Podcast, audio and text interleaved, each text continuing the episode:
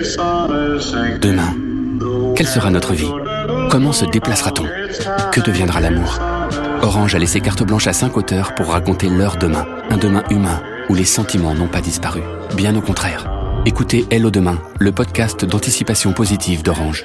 Sur orange.com et toutes les apps de podcast. Bonjour, ici Arnaud Delagrange, voici l'éditorial du 8 janvier. Ne pas baisser la garde. L'enthousiasme de Donald Trump sur la résolution des grands problèmes du siècle est rafraîchissant. Pour l'ancien magnat de l'immobilier, un deal et une poignée de main soldent forcément une affaire. Le problème nucléaire nord-coréen, ainsi, serait réglé. De même, une équipe peut quitter un chantier quand le gros œuvre est terminé, à l'instar des troupes américaines en Syrie. Pour le président américain, Daesh est vaincu, on démonte.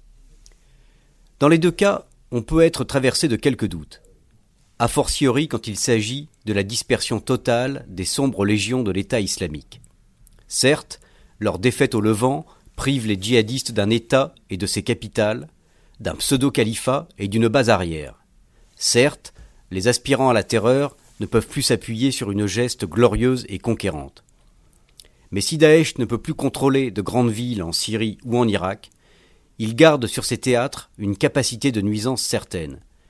Et les déséquilibres politiques et communautaires perdurant, les mêmes causes pourraient demain produire les mêmes effets. La dispersion de la masse djihadiste nourrit aussi les succursales, au Sinaï, au Yémen, en Afghanistan ou en Afrique. Quand la maison mère est sous pression, ce sont elles qui prennent le relais du macabre récit et l'on sait combien cette diaspora terroriste est implantée au cœur même de nos terres d'Europe, qu'il s'agisse de soldats aguerris ou de simples émules. L'islam radical porte un projet mortifère qui s'en prend à notre civilisation, nos modes de vie, nos valeurs. Cette idéologie de la haine ne se dissoudra pas comme la poussière des combats de Mossoul ou Raqqa. Il y a eu, et il y a encore, Al-Qaïda, puis il y a eu Daesh.